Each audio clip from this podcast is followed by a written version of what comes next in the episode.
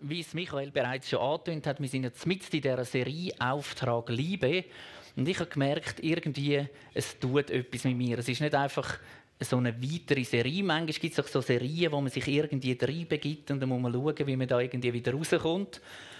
Und ich habe gemerkt, Liebe, das ist etwas, das geht uns alle an. Das betrifft die Großen und die Kleinen, das betrifft die und die anderen. Es betrifft jeden von uns. Liebe lässt niemand kalt. Und wir wollen heute miteinander eine Geschichte anschauen aus der Bibel. Eine Geschichte, die wir lesen im Lukas 19, Verse 1 bis 10.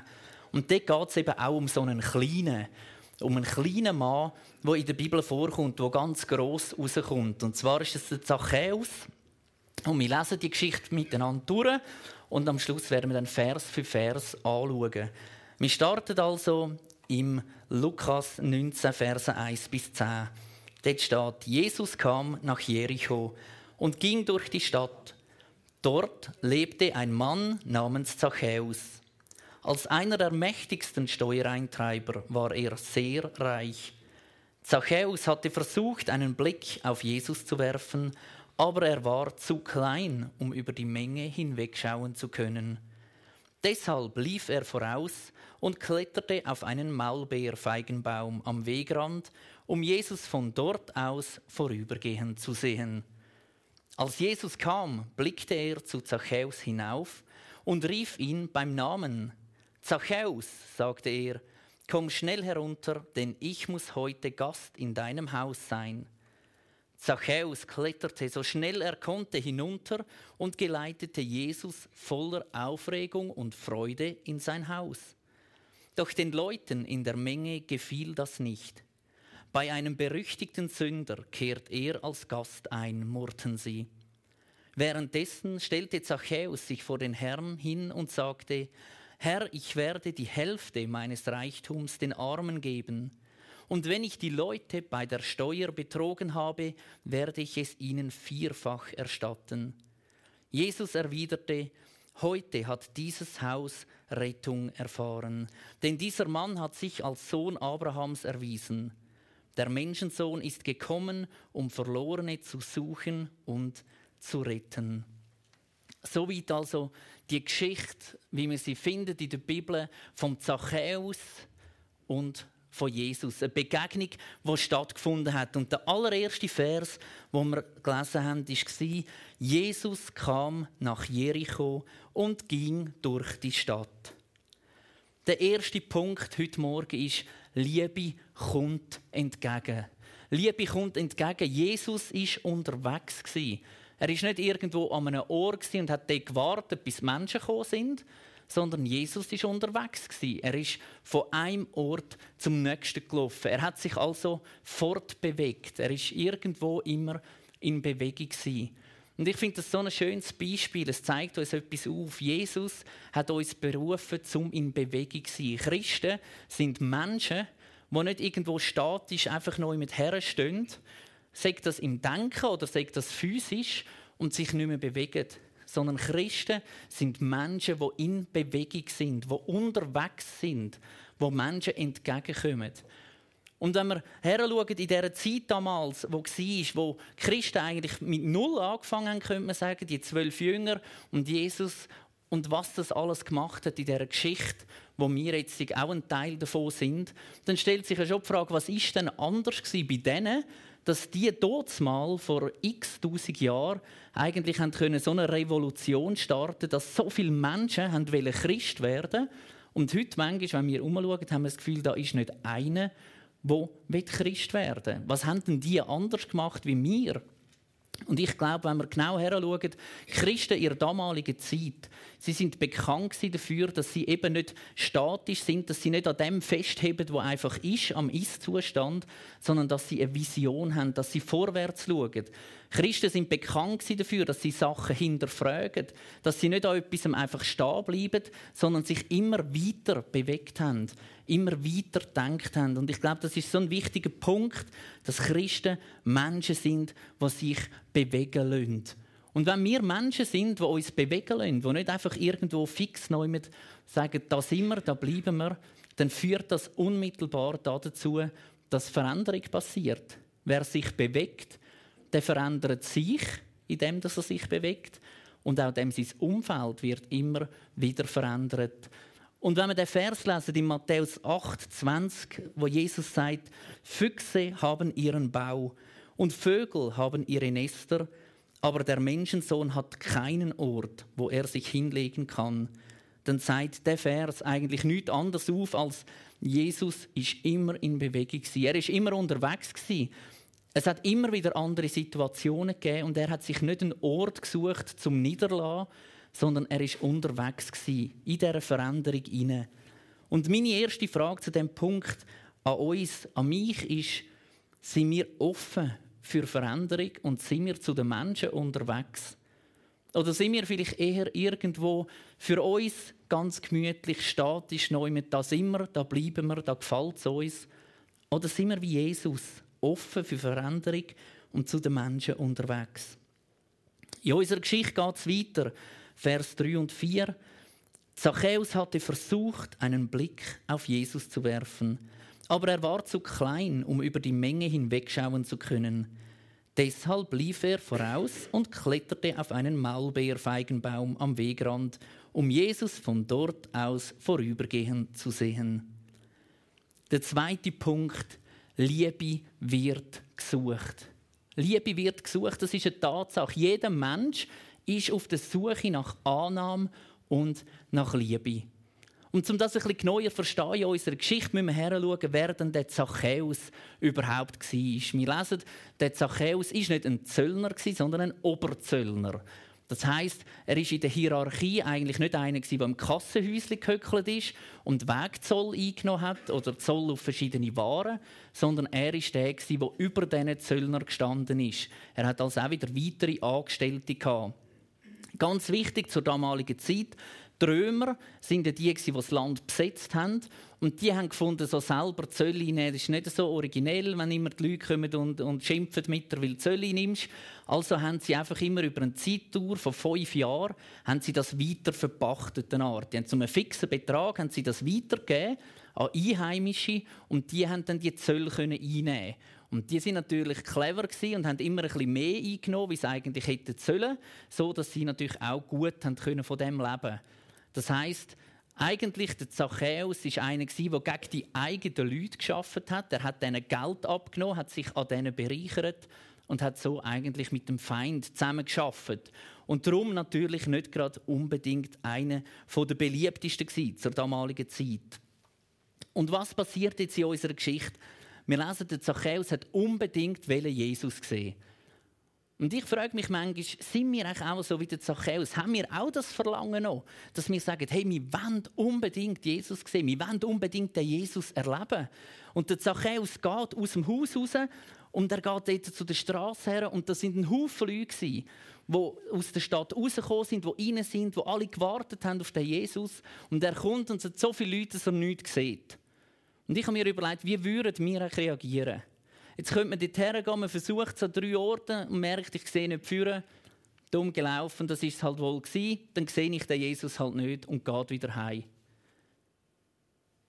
Wäre das eine Option für uns, zum zu sagen, okay, jetzt haben wir Jesus halt nicht gesehen, geht nicht, wir sind zu klein, wir haben zu wenig Glauben, irgendwie zeigt er sich anscheinend gerade nicht. Ich gehe wieder heim. Der Zachäus nicht. Der hat überlegt, okay, wenn ich da stehe, sehe ich ihn nicht. Wenn ich da stehe, sehe ich ihn auch nicht. Was könnte ich machen? Und dann lesen wir ganz interessant, er ist vorausgegangen. Er ist eigentlich vorausgelaufen und hat nach einer Möglichkeit gesucht, wie komme ich irgendwie einen Blick über auf den Jesus. Und er ist auf den Baum aufgeklettert. Und ich habe dort schon gedacht, er ist ja anscheinend klein gewesen, darum hat er nicht führen gesehen. Er ist nicht beliebt gewesen. Alle haben eigentlich etwas gegen ihn gehabt. Und jetzt exponiert er sich noch so und steigt auf einen Baum auf, so dass ihn jeder sieht. Jeder schaut ihn an. Viele haben sich gedacht, Zachäus, geht's dir noch? Was machst du da auf dem Baum oben? Haben vielleicht gelacht, haben auf ihn gezeigt. Das ist ihm alles gleich gewesen.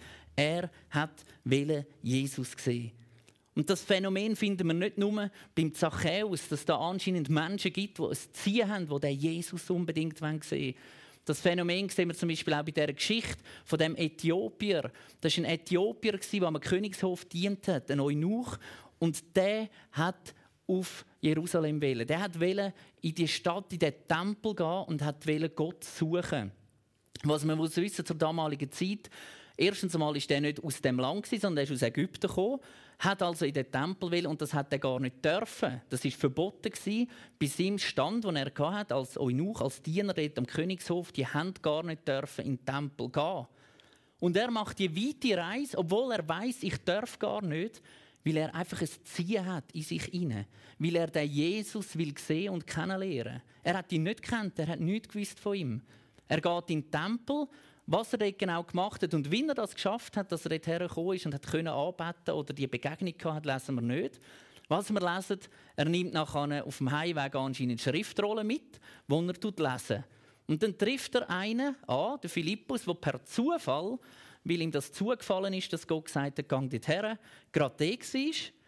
Und er redet mit dem Äthiopier. Und der Äthiopier schaut raus und sagt, hey, da hat es noch so einen dreckigen Fluss, lass mich gerade da taufen. Er hat es Ziel, er hat es Verlangen gehabt, sofort eine Begegnung mit dem Jesus zu haben, sofort sein Leben können übergeben. Und ich frage mich manchmal, wo ist bei uns die Sehnsucht nach dem Jesus, den Jesus zu sehen und zu entdecken? Und für mich bringen die zwei Verse zwei Sachen zum Ausdruck. Nämlich das erste ist die Ausrede, die wir oft haben, wo wir sagen, die anderen wollen nichts von Jesus wissen. Die zählt nicht. Die zählt nicht.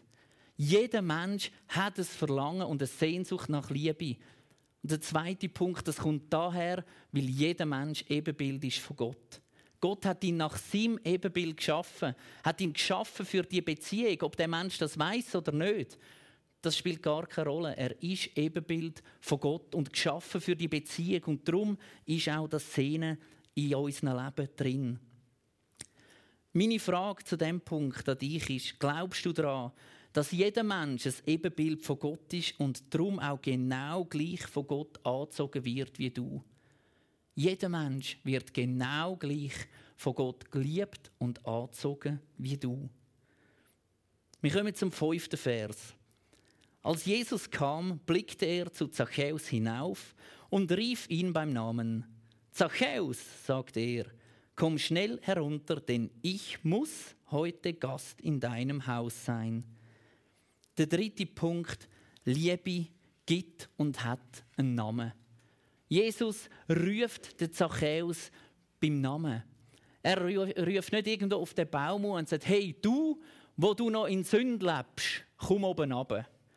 Oder du, wo du dich doch ändern komm schnell zu mir. Er schaut auf und sagt, Zachäus. Wer von euch weiß, was Zachäus heißt? Der Name hat ganz eine spezielle Bedeutung. Und die Bedeutung passt nämlich überhaupt nicht in die Geschichte eigentlich, auf den ersten Blick.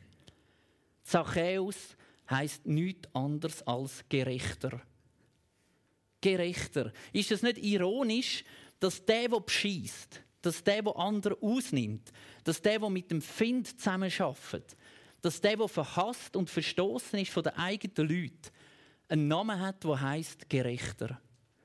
Und Jesus schaut auf in den Baum und ruft eigentlich dort, hey, du Gerechter, komm oben ab, ich muss zu dir in dein Haus kommen du Gerechter, obwohl nichts so ausgesehen hat in seinem Leben, als wäre er ein Gerechter, ist es doch schon angelegt in seinem Leben, irgendwo tief in ihm drin.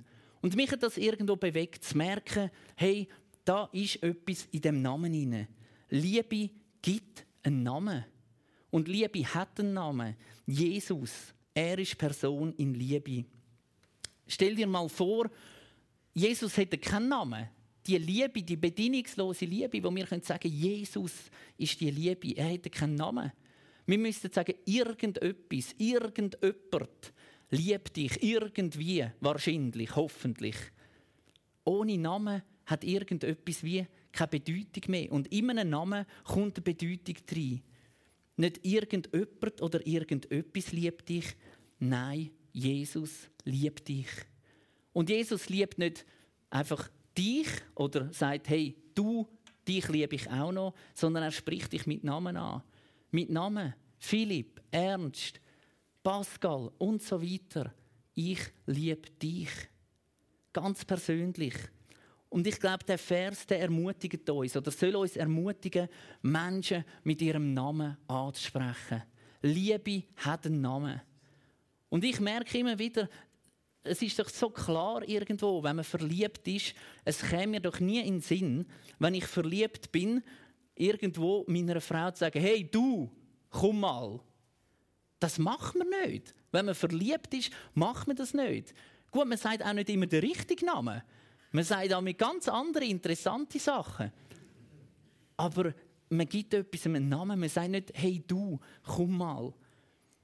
Und es wäre so schön, wenn wir uns alle beim Namen würden nennen. Und mir ist aufgefallen, auch gerade da im Saanenland macht man nämlich ganz interessante Sachen. Man tut zum Teil so die Namen mit Ortschaften oder mit Wohngebiet vermischen. Oder? Da gibt es irgendwie, sage ich jetzt mal als Beispiel, die Esther Bisse, dann gibt es die Esther Vorgabe. Aber die hat doch eigentlich noch einen anderen Namen. Oder noch origineller wird es, wenn man sagt, man geht zu Tonis. Und meint aber eigentlich zu Esther und zu Pascal und zu Daniel und zu Andres, aber man ist bei Tonis. Das ist einfach so, der ist für alles, ist der zuständig quasi. Vielleicht ist er nicht einmal daheim, aber man war bei denen. Gewesen. Und irgendwo zu merken, hey, jeder Mensch ist einzigartig.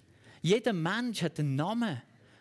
Und ich glaube, es ist nicht Zufall, wie du heisst. Ich erlebe selten, dass Eltern, wenn ich Einsegnungsgespräche sagen, ja, wir haben einfach mal irgendwie durch ein Buch geblättert und mit dem Finger drauf zeigen und das bist du gewesen. Nein, sie machen sich Gedanken darüber. Man überlegt sich etwas, man gibt jemandem einen Namen und der Name beinhaltet etwas. Und ich glaube, das ist das, was wir uns da an diesem Punkt bewusst sind. Und meine Frage ist, nennst du die Menschen in deinem Umfeld nach ihrem Namen oder nach ihrem Charakter? Und sind wir uns bewusst, dass wir prophetisch etwas aussprechen darüber, wenn wir Menschen beim Namen nennen? Wenn wir Menschen beim Namen nennen, dann sprechen wir etwas aus in ihre Leben. Und das macht Jesus da. Er sagt zum Zachäus, du Gerechter, ich muss zu dir essen. Weiter geht es im Vers 6. Zachäus kletterte so schnell er konnte hinunter und geleitete Jesus voller Aufregung und Freude in sein Haus. Und dann passiert etwas ganz Interessantes. Jesus geht heim zum Zachäus. Er geht dort essen. Und das macht er nicht einfach, weil er Hunger hat, sondern das macht er, weil er den Mann will kennenlernen. Er weiß zwar interessanterweise schon, wie er heißt, weil wir lesen nie, dass er ihm vorgestellt worden ist, aber er sagt, das langt mir noch nicht. Nur den Namen zu wissen, ist mir nicht genug. Ich will den Mann kennenlernen. Und er geht heim und verbringt Zeit mit ihm. Liebe heißt verstehen. Und ich habe noch einen Zusatz gemacht und erst dann helfen. Heißt verstehen und erst dann helfen. Liebe heißt Zeit verbringen miteinander Zeit verbringen. Wenn man verliebt ist, man will am liebsten immer miteinander Zeit verbringen. Liebe heißt aber auch verstehen wollen. Verstehen wollen, was der andere spürt, was er fühlt, was er denkt, wie es ihm geht. Liebe heißt zu helfen dort, wo Hilfe benötigt wird. Und ich finde, das ist ganz ein wichtiger Punkt. Helfen dort, wo Hilfe benötigt wird. Nicht dort, wo ich denke, dass der andere Hilfe bräuchte, sondern dort, wo der andere Hilfe braucht. Und das tönt sehr ähnlich, aber oftmals ist das ein riesiger Unterschied. Ob jemand geholfen wird, dort, wo er die Hilfe braucht, aktuell in seinem Problem, in seinem Umfeld, wo er drin ist, oder ob ich das Gefühl habe, ich wüsste, wo ich ihm helfen muss. Liebe heißt auch, zu akzeptieren, wenn sich jemand nicht ändern will. Auch das gibt es. Und Liebe heißt, das zu akzeptieren, nicht auf Bügen und Brechen der Wille zu ändern, sondern das zu akzeptieren. Liebe heißt da zu sein, ohne sich aufzudrängen. Einfach da zu sein. Und Liebe heißt, Tür offen zu halten, auch wenn sie zugeschlagen worden ist.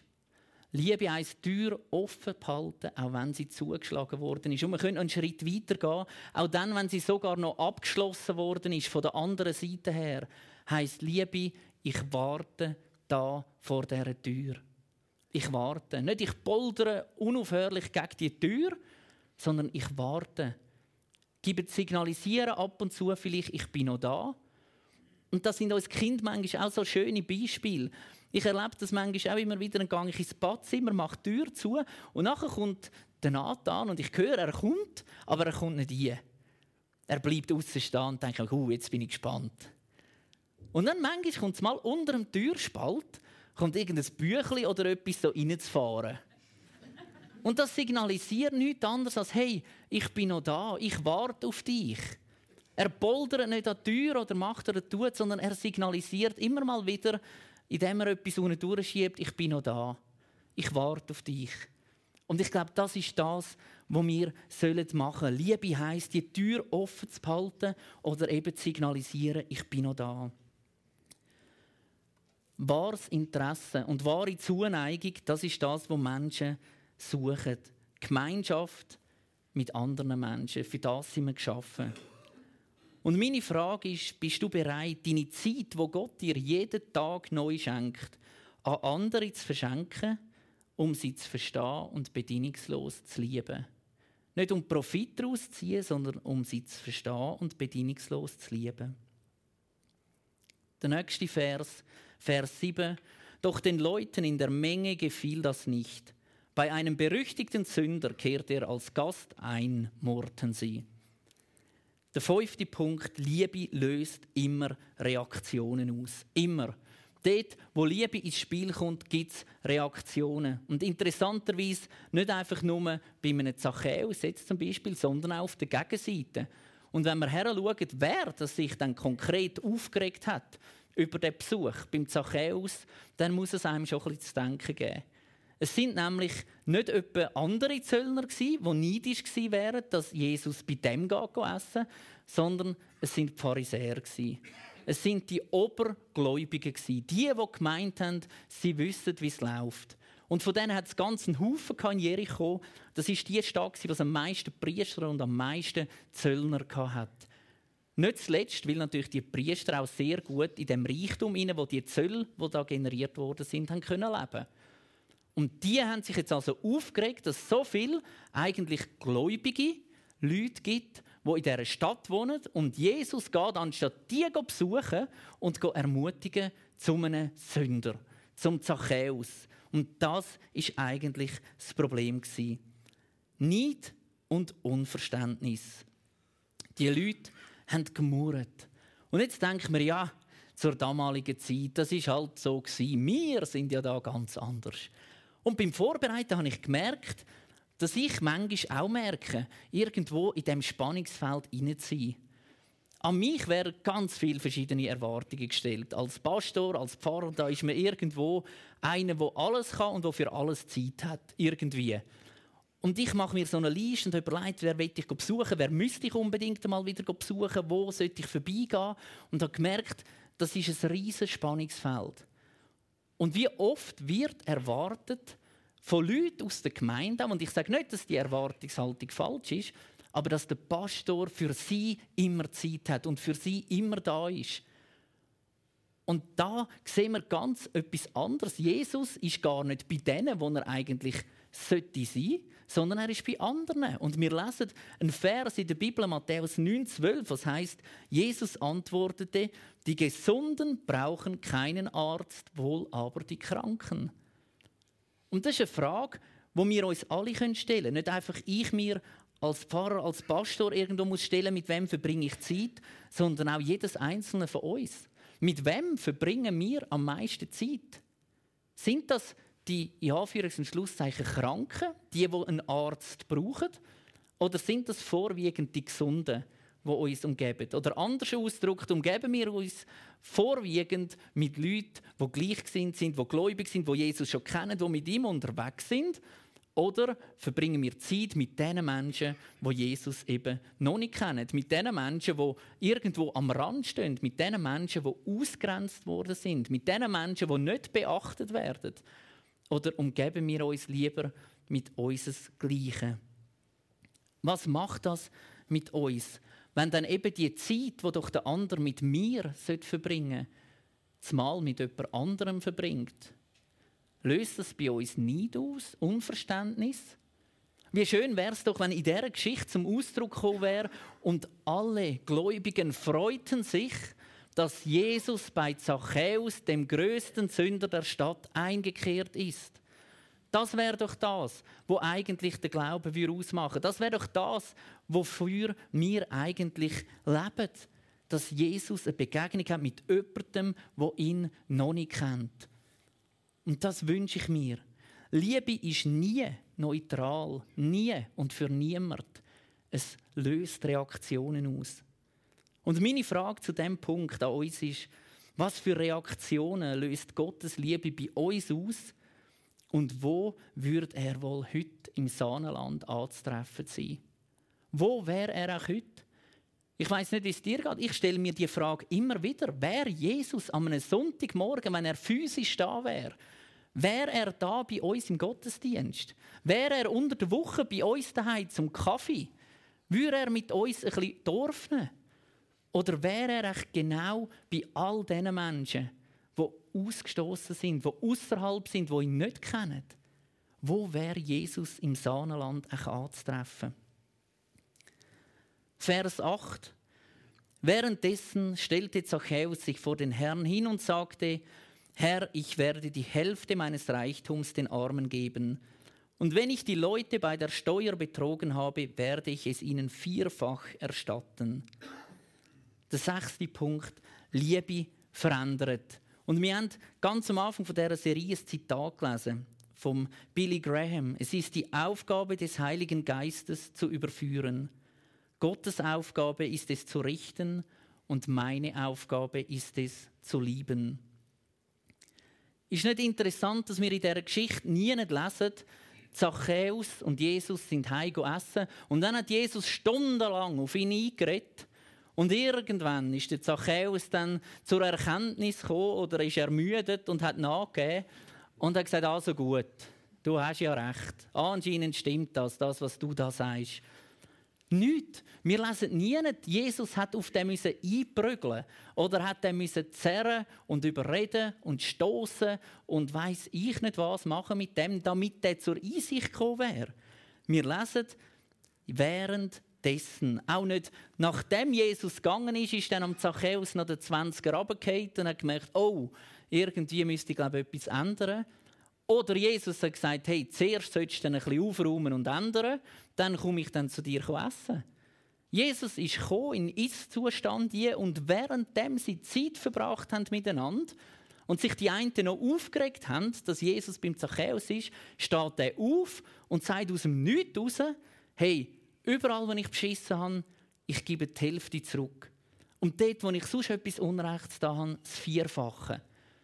Aus dem Nichts raus. Und der Zachäus hat gewusst, was das heisst. Wenn er die Hälfte abgibt von allem, was er hat, dann hast du nur noch die Hälfte. Dann lebt es sich noch halb so gut wie vorher. Das hat einen Einfluss auf seinen Lebensstandard, auf alles, was er hatte. Und er war bereit, und spannend ist, es hat ein Gesetz gegeben, früher, wo eigentlich vorgeschrieben hat, wenn du jemanden betrogen hast, wie viel das du zurückgeben musst.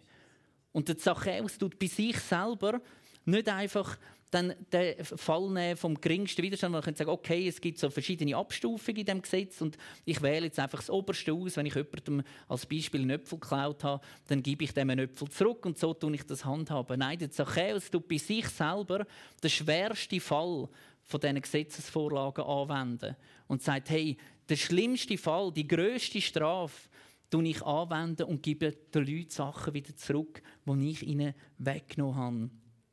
Der Zachäus hat nicht erst aufgeräumt, nachdem Jesus gegangen ist oder nachdem er eine Begegnung hat, sondern der Zachäus räumt auf, während er eine Begegnung hat mit Jesus. Nicht durch die Worte, sondern durch Taten wird der Zachäus überführt. Taten von Jesus, da kommt einer in sein Leben und nimmt bei ihm Platz am Tisch. Und meine Frage an uns ist, trauen wir Gott zu, dass er Menschen verändern kann, ohne dass wir sie richten oder überführen? Und das ist eine spannende Frage. Etwas zwingen, ohne dass wir ihnen müssen, wie wir manchmal meinen. Gott kann auch ohne uns Menschen begegnen. Und der letzte Vers, der Vers 10, Der Menschensohn ist gekommen, um Verlorene zu suchen und zu retten. Liebe zeigt sich durch Taten. Jesus ist gekommen, um die Verlorenen zu suchen. Das sehen wir auch an dieser Geschichte. Jesus lässt 99 Schafe zurück, um das eine zu holen, das sich verirrt hat. Und das Spannende ist, das eine hat ja nicht umgekehrt und darum ist er ihm entgegengegangen, es holen. Sondern das eine hat sich irgendwo verstrickt, verirrt in den Wirren des Lebens. Und Jesus geht her, er macht sich die Hände blutig in diesen Dornen, nimmt das Schaf raus und dann treibt er es nicht vor sich her wieder zurück in die Gemeinde oder in die Herde, sondern wir lesen, er nimmt es und er treibt es näher an sich, an seinem Herz, wieder zurück in die Familie, in die Herde, in die Gemeinde. Näher an seinem Herz, dort, wo sein Herzschlag ist. Und ich will zum Schluss kommen mit einer Illustration. Und ich habe dazu eine Mauer mitgenommen. respektive die ist mir mitgenommen worden. Jetzt müssen wir das da schnell so. So, genau, jetzt haben wir da eine Mauer, die stellen wir jetzt da mal auf. So, und dann äh, müsste ich jemanden haben, der die Sache ausspielt. Ein Freiwilliger. Oder es fühlt sich sonst gerade jemand berufen, Micha. Genau. Und das ist jetzt die Mauer da. Und der Micha ist der Zachäus. Und der Zachäus steht jetzt auf die andere Seite von der Mauer. Und jetzt gibt es zwei verschiedene Varianten, wie wir oder was wir mit dieser Mauer machen können. Und wenn ich das immer wieder erlebe, wie wir Christen mit so Mauern, die es zwischen uns und anderen hat, umgehen. Und zwar die eine Variante ist, ich stehe auf die Seite von dieser Mauer her und mit aller Kraft, mit Bibelzitat und mit allem Möglichen schmeiße ich die Mauer einfach so um. Und was passiert? Die Mauer geht auf den Zachäus, geht auf den anderen Menschen noch drauf hin. Er wird eigentlich von dem erschlagen, was wir machen. Jetzt tun wir die Mauer mal noch mal schnell aufstellen. Genau. So. Das ist die eine Variante, wie ich es immer wieder erlebe, wie wir Menschen umgehen mit so Mauern. Und die andere Variante, und ich glaube, das ist die Variante, wo Jesus uns in diesem Beispiel aufzeigt, ist, ich gehe hinter die Mauer. Ich gehe auf die andere Seite zum Zachäus über. Ich bin mit ihm unterwegs und zusammen bauen wir die Mauer. Jetzt kann der Zachäus da auch haben. Bauen wir die Mauer ab und wir nehmen das ab und tun es auf die Seite und machen den Weg frei zum Weitergehen miteinander. Oder man könnte das auch ganz einfach illustrieren, wenn ich mit dem Micha rede wenn wir so da stehen, uns vis-à-vis stehen und ich mit ihm diskutiere, dann signalisiert das eigentlich nichts anderes, als ich will ihn irgendwie auf meine Seite überziehen. Wir sind irgendwo konfrontiert. Wenn ich aber so neben ihm stehe und wir miteinander reden, heißt das, wir sind auf der gleichen Seite. Wir schauen in die gleiche Richtung, wo wir hergehen wollen. Und das ist ein riesiger Unterschied. Darfst du den Platz nehmen, merci? Ja, das wäre super. Und mit dem kleinen Beispiel möchte ich wie aufzeigen, hey, auf welcher Seite, und mit dem höre ich auch auf, das ist meine Frage zum Schluss. Stürzest du Mauern noch ein oder hilfst du, Mauern abzubauen? Auf welcher Seite stehst du? Stehst du vis-à-vis und schreist Menschen an und hoffst, sie kommen zu dir? Oder stehst du auf ihrer Seite und flüsterst ihnen ins Ohr und hilfst ihnen, zusammen vorwärts zu gehen und schaust in die gleiche Richtung, wie sie schauen? Und das wünsche ich mir, dass wir eine Gemeinde sind, dass wir Menschen sind, Personen sind, die nicht Mauern einstürzen, sondern die Mauern abbauen. Die nicht Menschen überzeugen sondern die Menschen begleiten wollen. Begleiten in eine Freiheit, begleiten in eine Liebe, näher zu dem Gott, wo die Liebe ist. Amen.